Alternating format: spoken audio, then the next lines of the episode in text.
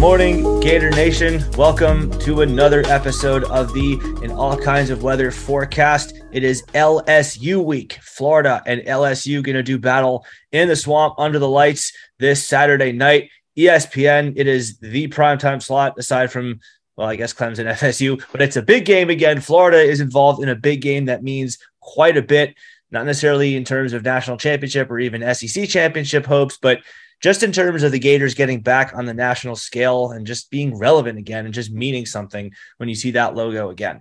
I am your host, Neil Schulman. You can follow me on Twitter at All Kinds Weather, All Kinds Weather blog on Instagram, and on YouTube and Facebook under the name In All Kinds of Weather. Dustin Smith, back with me today at IAKOW Dustin. Chris Yanes, back with me today at Mr. Chris Bitts. And we have a special guest with us today to break down both his time at Florida and the upcoming Florida LSU game this weekend. We'll introduce him in just a minute, but before we do that, quick word about our sponsors/partners. We are very proudly partnered with the Gator Good Foundation, the nonprofit organization that sends underprivileged or deserving Gator fans to the swamp. We just pulled off our 2022 campaign. Shout out to Gator Nation. You guys made an incredible thing happen, and we can't thank you guys enough for your generosity to pull that off. Shout out to Alec Gluckman for his incredible work ethic and determination. Shout out to Bennett Eskenazi for his loyalty. And like I said earlier in the week on the post-Missouri pod, these kids haven't finished writing their stories yet. They're still high school kids. So seeing where they are now as teenagers is impressive, but it's nothing compared to what I'm sure they're going to do in the rest of their days, going forward into college and in the adult world. They're very kind and caring and just good kids. And I know they're going to do great things in the real world as adults one day soon. Anyway, a lot of content coming from our 2022 campaign with Alec and Bennett. You can go to our website, GatorGoodFoundation.com, as well as our social handles at the Gator Good on Twitter, at Gator Good Foundation on Instagram, and the Gator Good Foundation on Facebook to see and consume all of that content. And if you believe that you or someone you know is worthy of the honor for next year, that's right, it's never too early to start thinking ahead, please email us at GatorGoodFoundation@gmail.com. And as always, donations are very much appreciated. So to donate to our cause, please go to our website, GatorGoodFoundation.com, and click on the donate button. Second, we are proudly sponsored by Stingray Branding. These folks will put a sting in your marketing and deliver results that will wow your clients. Whether it's web design, logo design, branding, graphic design, social media management, search engine optimization, marketing strategy, or mobile app design, Stingray Branding has you covered. If you or someone you know needs professional help in any of the above, here are three great reasons why you should choose Stingray Branding. Number one, it is a veteran-owned business. Can't think of a better way to properly thank those who serve our country than by giving the business. Two, it's run by a Florida Gator fan. Three, they've got the personal stamp of approval from In All Kinds of Weather, as they did our new logo, our new website. They also did the new Gator Collective logo and the new Gator Collective website.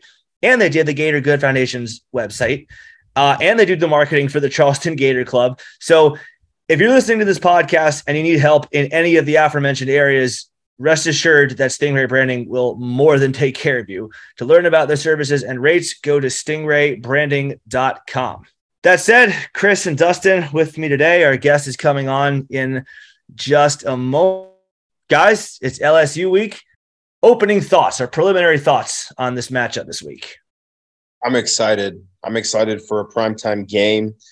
You know, when these games come around every year on the schedule, especially one like LSU, no matter the records, no matter the rankings, if there are there, it's exciting just to play a game like this. And this is a game now. All of us here are big Gator fans. We've been following this program for some of us our entire lives. This game, for the majority of our life, has always had its moments. And there's always a big play or moment that swings the game in some way or another. So whether that's been in our favor or not in our favor, and some of those have been very agonizing, but nonetheless, this is going to be a fantastic matchup. It's going to be a great atmosphere in the swamp. I think one that'll rival what we saw the first week of the season against Utah. So I just can't wait for us to get under the lights and have a big time matchup and against an SEC opponent and a chance to get us to 5-2 going into the bye week. So that, I think that's what all of us could have hoped for, considering the first year of Billy Napier and where this team's at right now.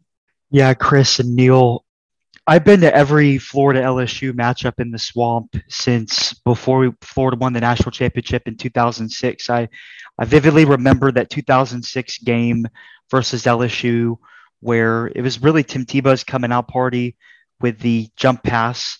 What a phenomenal play. And then after that, of course, we all remember, at least those of us that remember back to 2008, that incredible game where Percy Harvin had that amazing catch and scored a touchdown. The rest was history.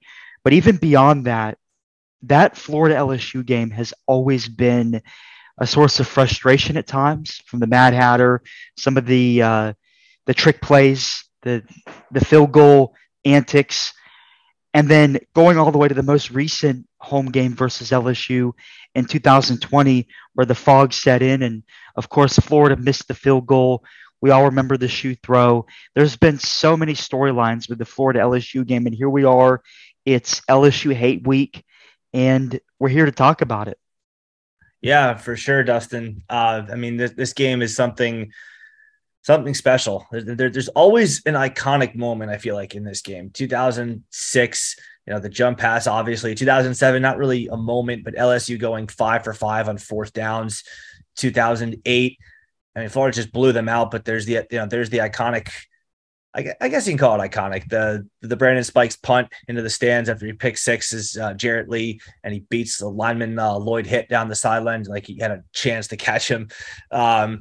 2010, obviously, the fake field goal. 2011, LSU jump passes us back, and when they beat us by 30. 2012, Gillislee's two touch. I mean, those aren't really iconic, but people remember those plays. And then, of course, the Maddie Lipp strip.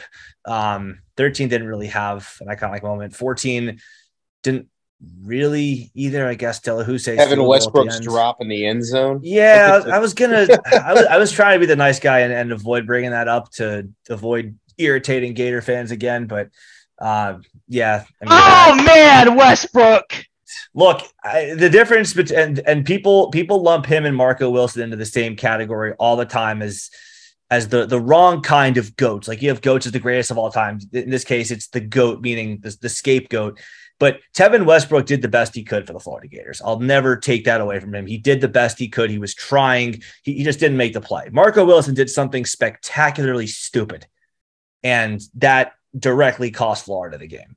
Tevin Westbrook, Florida still, they could have scored on first or second and goal, and Driscoll could have not thrown that pick on the final possession of the game. But anyway, there was that. 15, there's another fake field goal. 16, the game that I call the goal line stand from Tigerland, to just mock the name of their band. 2017, the Pinheiro miss, I guess. 2018, the pick six from Brad Stewart. And we haven't beaten them since. And that's the thing that just gets me and eats at me. We haven't beaten them in 4 years, guys. Dan Mullen's first year. It's just, it's hard to believe. And, and of course, 2020, the shoe throw. There's just always an iconic thing or moment or play or player or something that happens that Gator fans or LSU fans in the college football world as a whole just never forgets. Yeah, I think that this, like I said, like we all mentioned, this rivalry brings out the best, sometimes the worst in people and the biggest moments. And it is amazing, though, to think that obviously 2019, that LSU team was a juggernaut. They ran through everybody on the schedule. I mean, to that point, Florida, I mean, really, you could look at that schedule, probably played them outside of maybe Alabama, the closest. So I think that, it's amazing, though, that we lost in 2020. We lost last year when, we definitely had we had more players ready to go. They were decimated as a roster at that point with the amount of injuries that they had. So, it's a shame we didn't. I think if we started Anthony Richardson in that game, we'd probably win it the way he played in the second half after he took over for Amory Jones. So, I definitely think Florida's due for a big time win against LSU. We've certainly have had our fair share of disappointments the last couple of years, especially the last two. And this is just a moment for Billy Napier to also stick it to a program where many believed snubbed him to be the next coach. And I mean, I'm very thankful that they did that because I think Billy Napier is the right guy. But, you know, I hope that we are able to, Billy is motivated and ready to go for this game. Well, speaking of being ready to go, our guest of honor for the evening is with us.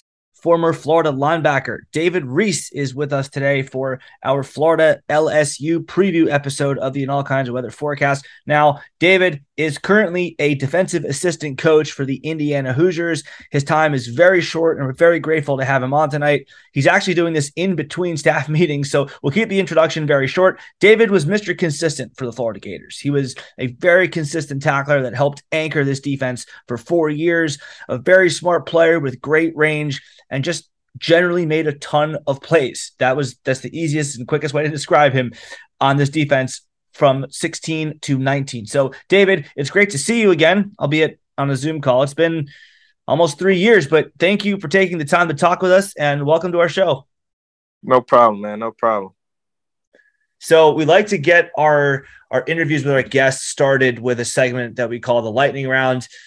Basically, it is exactly what it sounds like, just a few quick warm-up questions to get everyone to be a little more familiar with you before we get into the crux of our episode. So first question for you, why did you become a Florida Gator? I became a Florida Gator just because the culture and my relationship with Coach Randy Shannon and Jim Mack, they got me from Detroit, Michigan, and basically his resume as a linebacker C coach is, you know, unprecedented. So, you know, it was a beautiful campus. I felt like I was at home, and I was able to follow behind Jared Davis and Alex Angelon. So couldn't beat that.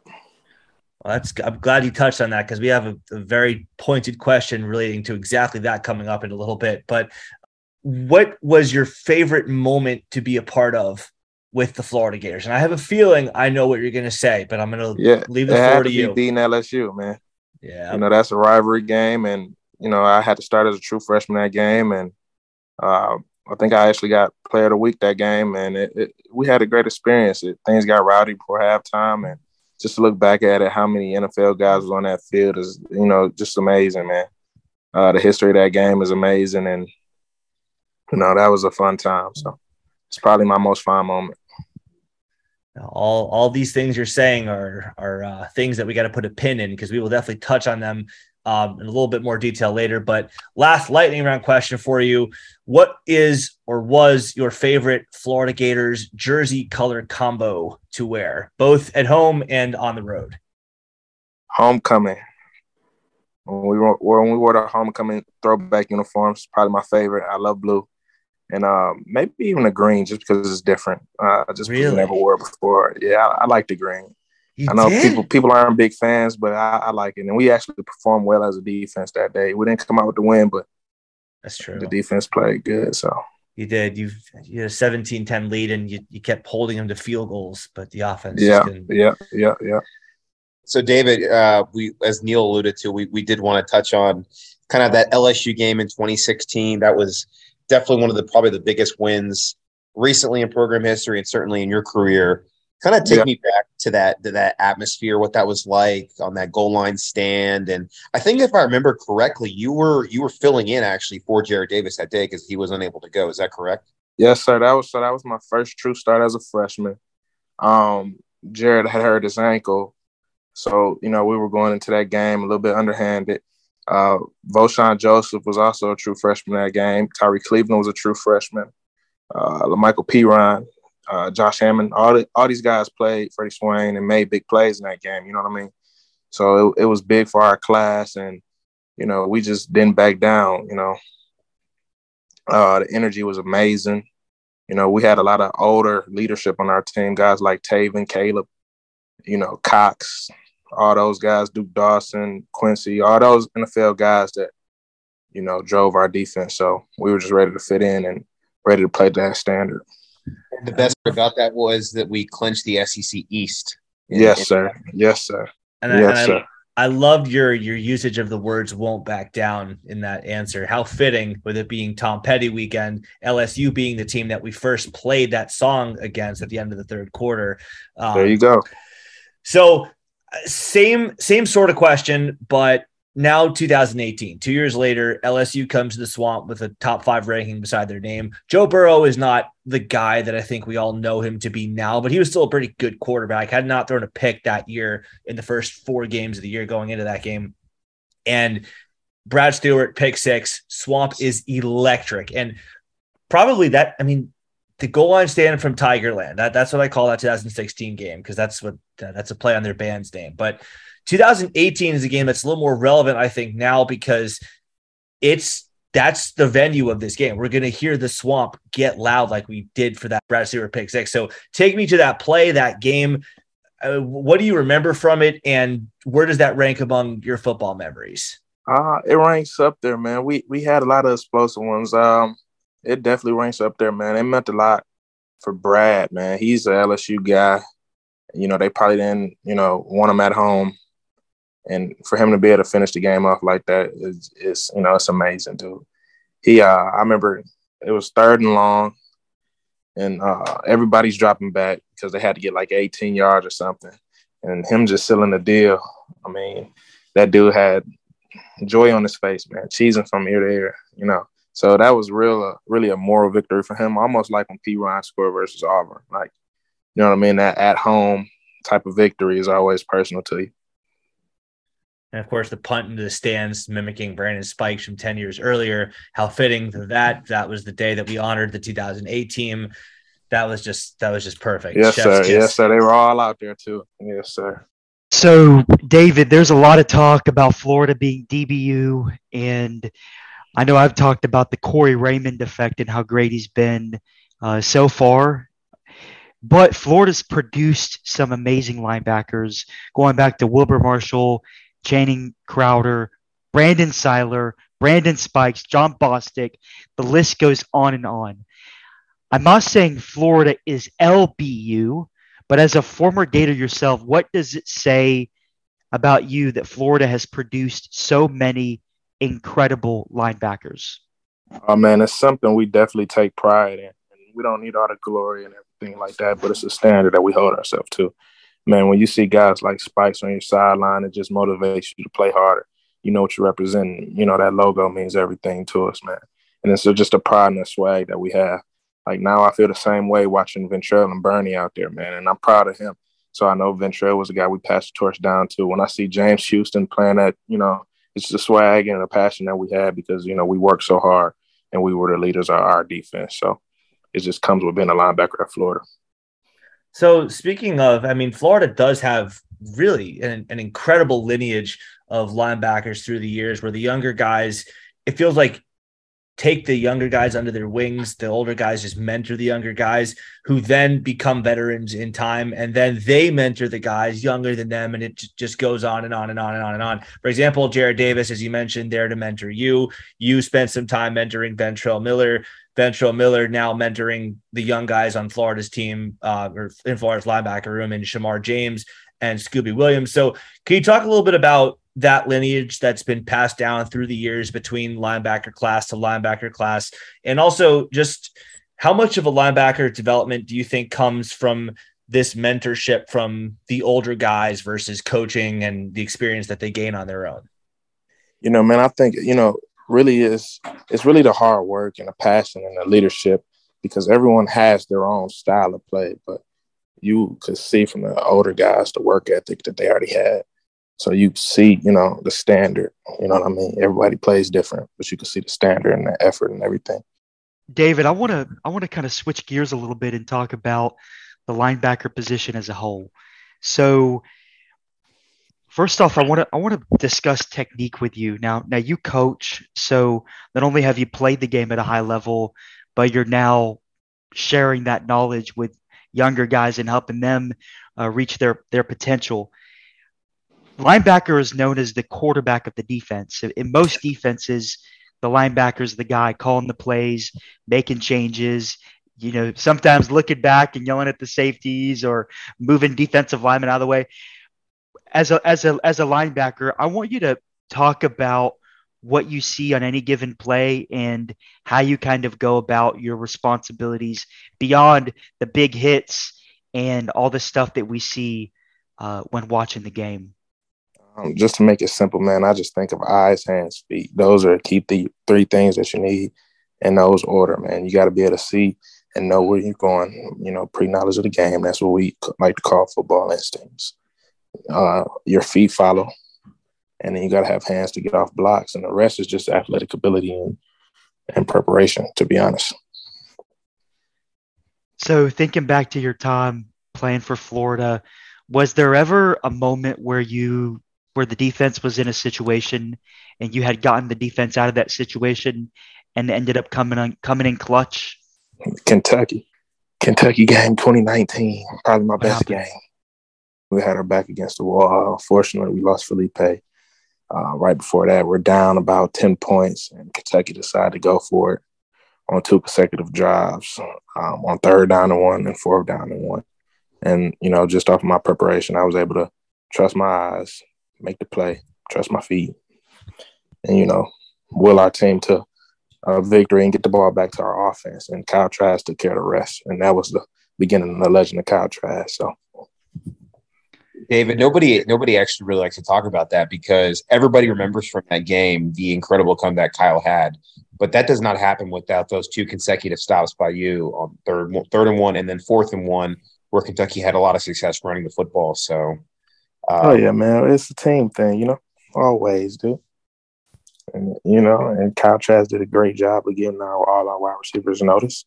All our wide receivers got an opportunity to play at the next level and share the ball, and we had one of the best wide receiver groups, and you know, in the SEC as well. No doubt, that was a special unit. 2019 was definitely a special team. But switching gears just a little bit to talk about, you know, this year's team. So, you know, new era, new start with Billy Napier. What do you think of the job that he and his staff have done thus far? I think he's doing an unbelievable job, man, bringing back the energy. That guy got those guys wanting to play for him, man, and you can just tell that they don't quit, you know, even though they might be a little shorthanded right now or, you know, missing all the pieces or don't really understand our system fully or not comfortable in it yet because it's their first year. But they're giving unbelievable effort, and they're trying, and they're playing with pride. And you can see he got those guys going. So I'm excited to see what they do in the future and looking forward to meet those guys, to be honest. So, David, we wanted to ask you about gaps and specifically being gap sound, which is something that, aside from Ventrell Miller, it seems that this defense has really struggled with at times this year. Obviously, you were very gap sound during your time with the Florida Gators. We know that you're busy with the Indiana Hoosiers right now, so we can't really ask you too specifically about this Florida team. But just speaking in general here, what exactly does it mean for linebackers to be gap sound? And as a coach, how do you go about ensuring that your players are gap sound? Coaching is really coming down to almost like a psychology, man. You got to, you know, try to feel how guys learn the best, and you got to prepare this stuff. You got to walk through this stuff and spend countless hours until you can, you know, get everyone to learn it. And just knowing people are different learners, man. And the main thing about a season is, dude, you got to keep guys healthy and interested. So you can't forget that. These are still college kids, and, you know, they still have things to do outside of football, but you got to try to keep their attention, keep them interested for the short time that you do have them. So just trying to find the best way to be a teacher and see how guys learn best, man. That's the main part of the coaching profession. That's interesting that you say that, because I know I know you know this from my friendship with James Houston, who you mentioned earlier. He said that the guys in Florida's linebacker room, it varied so greatly who was able to learn how. Like, some guys learned visually by guys like Christian Robinson, in this case, drawing on the whiteboard. Some guys learned by just watching film. Some guys learned by just having it taught to them verbally, saying, hey, B gap. Hey, this guy has quick feet. Maybe let's try outside. Maybe he's good at defending against an inside attack, something like that. He said that it varied so greatly depending on the guy. And it had nothing to do with their skill set. It just had to do with how they were as learners. And we all, you know, learn in different in fashions. But I was glad that you brought that up, because that really helped verify what he taught me. For sure. Yeah. But so similar question about the about the brains that go into football. And I love asking this to every guest we have on that's ever played down to football, because I mean, I know from my limited experience playing football that intelligence has a lot to do with success on the field. I'm sure you can vouch for that, having played a lot more successfully than I ever did. But I mean, there are playbooks. You have to be spatially aware. Like, you have to understand the different gaps and different assignments of the other side of the ball. So how do you go about, as a coach, making sure that your players are mentally sharp and they're excited to learn about what they have to learn about regarding their opponent, or even just their own playbooks, in order to be the best prepared that they can possibly be? Man, I mean, that's a big question, because it all goes in the fact of who you recruit, and you got to have guys that want to win and love to win, because losing sucks. Nobody wants to do it. It's the worst thing ever. So when you have that, in the back of your mind, like the will to win, the willing to learn, it's all, and that's an interpersonal battle, man. You know what I mean? You just got to attend to the kids and try to bring them along, and the guys that want to win real bad, and it should be all of them. Like the guys that you handpick, you should have that quality in them, and they'll catch on, man. You just got to find ways, because if they want to win, they'll figure it out. So one more just general question, and then we'll get on to Florida LSU. But how do you smoke that out in recruiting? Because any kid, I bet, like if there's a kid who's, say, a 3-star or a low 4-star or whatever, and he's got offers from, say, decent schools, but then, in your case, Indiana comes along, and it's the most prestigious school to offer him so far. So now he wants to put on a face like, oh, I'm a student. I got to really, dress to impress, so to speak, both with It's all about the film and, the effort and the plays when the ball is not going to him, the effort in the game when things aren't going your way, if you're losing, if you're quitting, all those things you could tell are pretty good, signs to show up for guys over there. So, David, we know you have to hop off soon to get to your next meeting with the IU staff. We won't keep you much longer. Last question before we get to our final segment and talk Florida LSU. Obviously, you're involved with another program right now, but we know that you do still root for the Gators as long as Indiana is not involved. Chris asked you a few minutes ago what you thought of Billy Napier so far, but I wanted to ask a similar question, just looking the other way, looking towards the future ahead. Watching from afar, where does it seem to you like your alma mater's football program is headed? Man, you can see the sky's the limit when you take down a big-time team like Utah like that, and then you go back and you have a game against Missouri and find a way to pull it out. This team got resilience, man. You can tell these guys got the swag back, the energy, and it looks like the guys are having fun, man. The new facility is beautiful. We got a lot of high recruited guys, highly talented guys on a commitment list and committed already. So the sky's the limit for those guys, man. The fans are great, and they'll be just fine. Glad you think so. All right, Florida, LSU, under the lights, Saturday night, ESPN, big stage, big rivalry game. Let's talk about it. We typically end our shows with a segment called The Verdict, which is just us giving our thoughts on what we think is going to happen, because we know you have to go. We'll let you give yours, and then we'll all give ours separately after. So first things first, Florida and LSU is obviously a rivalry game that anything can happen, and you've seen the craziness play out both in favor of you and against you. What would you say is a key to the game for the Florida Gators to win? What do they have to do to win? Oh, man, I just feel like you stop the run and make them beat you in the pass game. I think we got better athletes than they could do, and we're a more together team. So I think we got this. I feel like the score will be 24-17 Gators, man. I like it. And if you had to give a percent chance from 0 to 100, what percent chance would you say Florida has to win? That's twice. I'm going with 100. All right.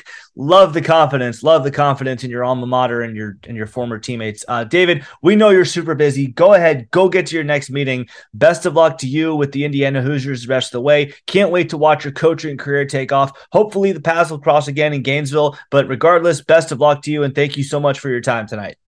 Hopefully so, man. See you. Love that confidence. Go Gators. Thank you, man. Love that guy, man. First met him 2016 after the South Carolina game. That was actually my first Gator game. Met him then. He was very nice, very friendly. Met him again after Tennessee in 17. And then when James got there to the University of Florida, and he started introducing me to the people in the locker room, David remembered me, and we started talking as, more than just, fan to player. It was, it became an actual friendship after that point. He's obviously very, very rushed tonight, but for him to take that time with us is, speaks tremendously of him, because he does not have a lot of time these days. But yeah, he's an awesome guy. Yeah, he knows the game. He knows the game well. Hey, he'll be a good coach. Eyes, hands, feet. That's a beautiful statement right there. Yeah, it really is a great phrase. I'd actually never heard that one. That's a new one to me, but it obviously makes a great deal of sense when you think about the parts of your body that are used most heavily to be a good linebacker. But guys, we've got our own verdicts to give while David's off giving his own analysis on his new team, the Indiana Hoosiers. We've got our team, the Florida Gators, to give our analysis on for this upcoming week's game against LSU. You know the drill by now. We're going to give our keys. We're going to give our percent chance we think Florida has to win, and then we're going to give our score prediction. So, Chris, you first. What's your key to the game? Well, for my keys for this game, I think that for Florida, it's just to limit mistakes. If you look at past games in this rivalry where the team that won, it was the one that made the other one make a costly mistake. It could be something as stupid as throwing a shoe, or it could be a pick six to end the game, or not being disciplined or sound in the special teams. So for me, it's just to limit your mistakes and not be the one to give up the big play at the end. And I think that if Florida, can take advantage of the fact they're playing under the lights and at home and use the energy of the crowd, that they're the one that's going to be making the big play and making LSU make mistakes. So my key to the game is, which Anthony Richardson do we get?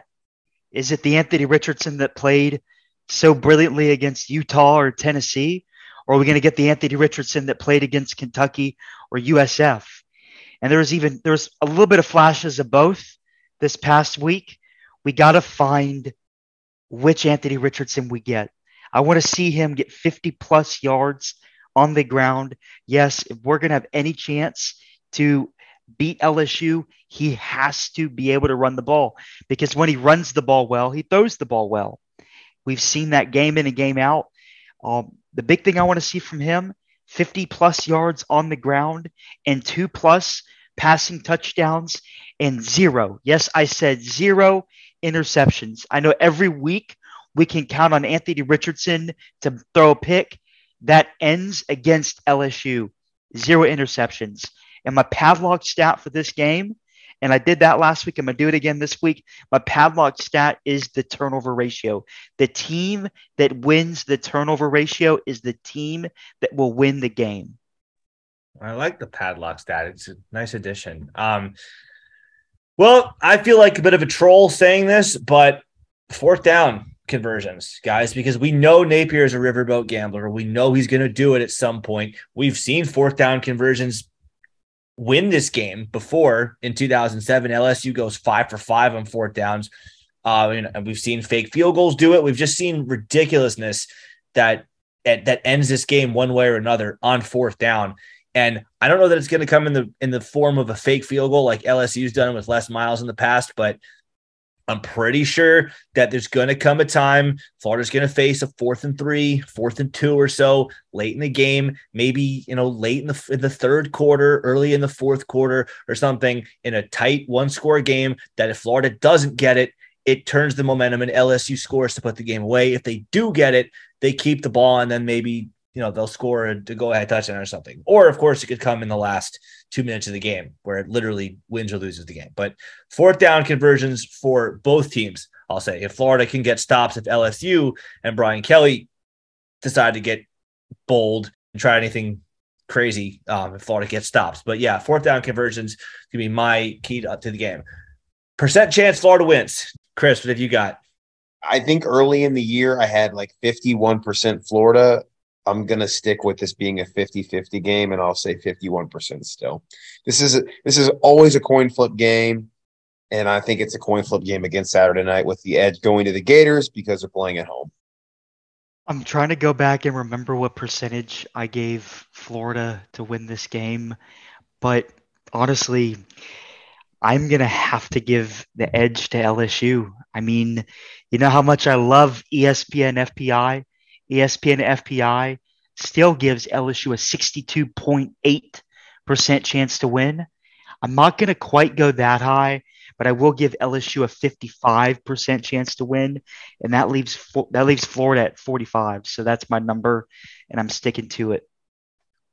You guys aren't going to like this. 30. Because LSU, unlike Missouri, unlike Kentucky, unlike South Florida, is more talented than Florida is. So if you don't play your best game, yes, I know they have a lot of problems. But if you're going to beat LSU, you have to play your very best. You have to play the way you did against Utah. And this Florida team is just not – you can't trust them. You can't trust them to do that. I think that – you know what? I think that Florida – will play better against Georgia than they will against LSU. And I have no idea why I think that. But I watched this team against Missouri last week. I watched them the week before. I mean, Eastern Washington doesn't count. That's just, you know, FCS team. But then I watched them against Tennessee before that. And then the two games before that, South Florida, Kentucky, doesn't go well. Utah, the first game of the year, goes well. It's just, it's so unpredictable that it just goes up and down. And I don't know if Florida's down is going to last two games or three or maybe one as it was against Missouri, but I'm just not feeling good about it. All right, score predictions. David's got Florida winning. Chris, how about you? So I've got Florida 27, LSU 23. I think that this has all the makings of a classic back and forth game. A little bit of defensive struggle in there. Lots of Ben Badot-Brink moments on the defensive side that result in some field goals. So this will be right on that over-under where it's sitting at 49.5, and I'll say we get 50 total points in the game. Final score, Florida 27, LSU 23. Chris, I love your score, and I think the total, I think you're spot on with the total. Full disclosure, I write all my analytics out before the podcast, so I can't steal something from Chris or from Neil. You heard it in my percentage. I think LSU is going to come out with a dub, and this one, unfortunately, I got LSU 27, Florida 23. I sure hope I'm wrong, but that's my score. I have never been so certain that Florida is going to lose a game that is so closely contested. I don't think that there's much of a chance that either team blows the other one out. I don't see it happening on either side. This is going to be a battle. It's going to be a 4-quarter game. I just don't trust Florida, guys. They didn't play well against Missouri, and they can't be trusted. And this is why, Dustin, this was why we had that bet. I said I think it's very, very possible that Florida can beat any of the three, Missouri, LSU, or South Carolina.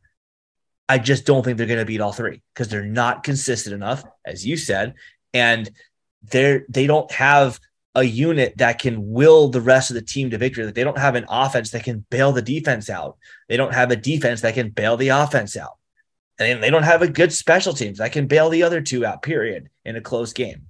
So I think LSU's got the better special teams. I think Damian Ramos is a better kicker than – I mean, Adam Mihalik at this point, if Florida wants to go to Trey Smack, maybe he'll surprise us all. But I'm going to say LSU 24, Florida 21.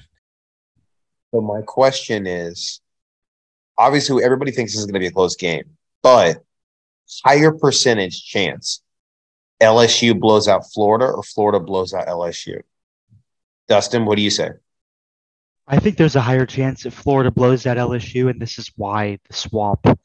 I think once Florida's able to build some sort of lead, the swamp is going to make it so that Florida can pour it on them. Unfortunately, I just don't see that happening. I think there's a better chance that my nail clipper gains sentience than either of those things happen. But if you had to pick one, probably LSU blowing out Florida, but both by a width of a hair, less than 1%. That's because you picking LSU to win the game, though. No, it's not. It's because they have a mobile quarterback in Jalen Daniels. Florida's run defense is abominable. At its best, it's just mid.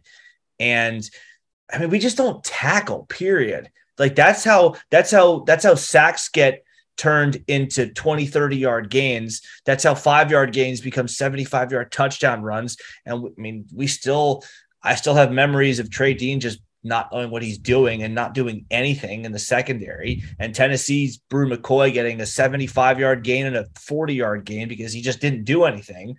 And none of what I just said does anything to address each and every one of the third down and the Dominican Republic's to go that Missouri converted last week.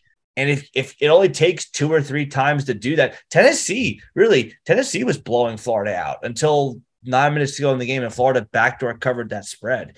I mean, Trey Dean not doing what he's supposed to do should be a one-way ticket to the bench, but that doesn't happen. He's still getting thrown out there. That's, hate to say this, but that's shades of Dan Mullen. That's why he got fired, because guys who weren't doing their jobs were given longer leashes than they should have been given to continue to do those jobs to the detriment of the Florida Gators football team. And even Jason Marshall, I mean, he's making plays. He's doing okay, but he's not without blame. He busted a couple of coverages too against Missouri last week. So even the parts of our team that we assumed were going to be solid because they were returning pieces aren't necessarily coming up big. I mean, Brenton Cox misses a couple tackles in big spots. So even the things that were supposed to be the closest to sure things that you can have in college football, those things aren't going well for Florida. So that's why I'm picking LSU to beat us, because in a matchup of two teams where both have a lot of problems, I give the edge to the team with more natural talent. And that's also why I give LSU the microscopically larger chance to blow us out than we have to blow them out. Yeah, I kind of see it, the points both ways. Like, I see it as, it isn't, like Dustin said, it's in the swamp. I think that if Florida gets up early, maybe a fast start, and the crowd's really into it, maybe the defense gets a couple of stops and then we can get up. But I actually kind of agree that there's a higher chance. I'm picking Florida to win, but I do actually think there's a higher chance that LSU blow out Florida for the reasons Neil mentioned. And I think, as we've talked a lot about going into this game and future games, there just aren't a lot of teams on the schedule left that we can just see Florida blowing out other than Vanderbilt. So I think that more likely Florida is blown out at home than Florida blows out LSU, but I'm still sticking with my pick of Florida winning. I don't even think Florida blows out Vanderbilt. I mean, we saw them compete against Mississippi for a while. And historically, Florida has struggled in Nashville, even in years where we've had very good teams. Like 1996, we nearly lost that game. Yeah, Nashville. You think about the first year Dan Mullen was there, we were down 21-3. We came back and won that game. We had a slow start in 2020 when we went last time in the COVID year. It was a slow start for that team. So definitely a tough place to play, but a little ways off. Yeah, LSU this week. Yeah, LSU this weekend, boys. Big game under the lights. Guys, on defense, I mean, I'm just not very high on their chances to tackle Jaden Daniels. And, this is nothing new. It's stuff we've talked about since the start of the season against Utah, stuff we were afraid was not going to happen before the year started. We were talking about Utah's tight ends and Dalton Kincaid and Brant Keithy and how Florida could stop them. Well, tackle, take the right angles, attack the right hip, bring them to the ground, use the sideline as an extra defender if you have to.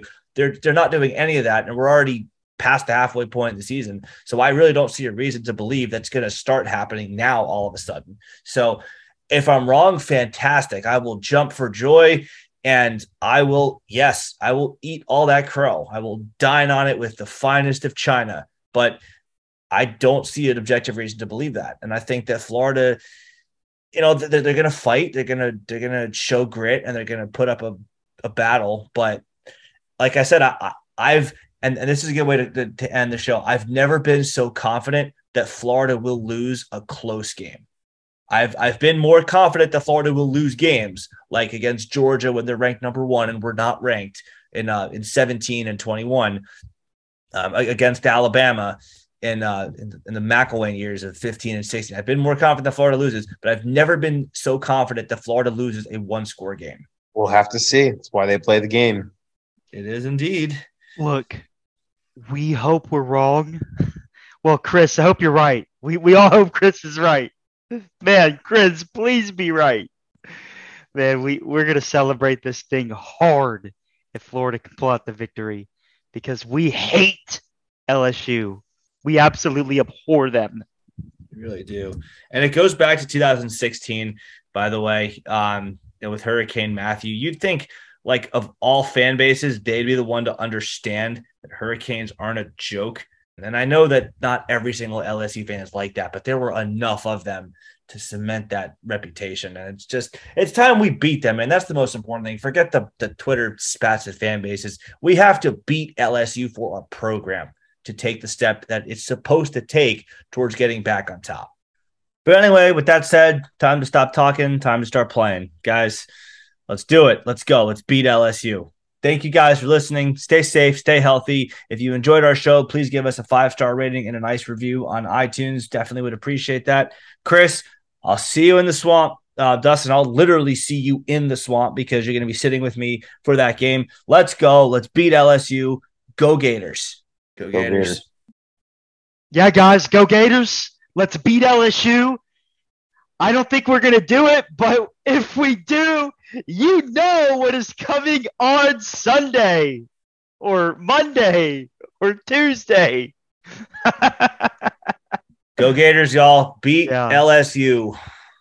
Yep. Take care. Go Gators.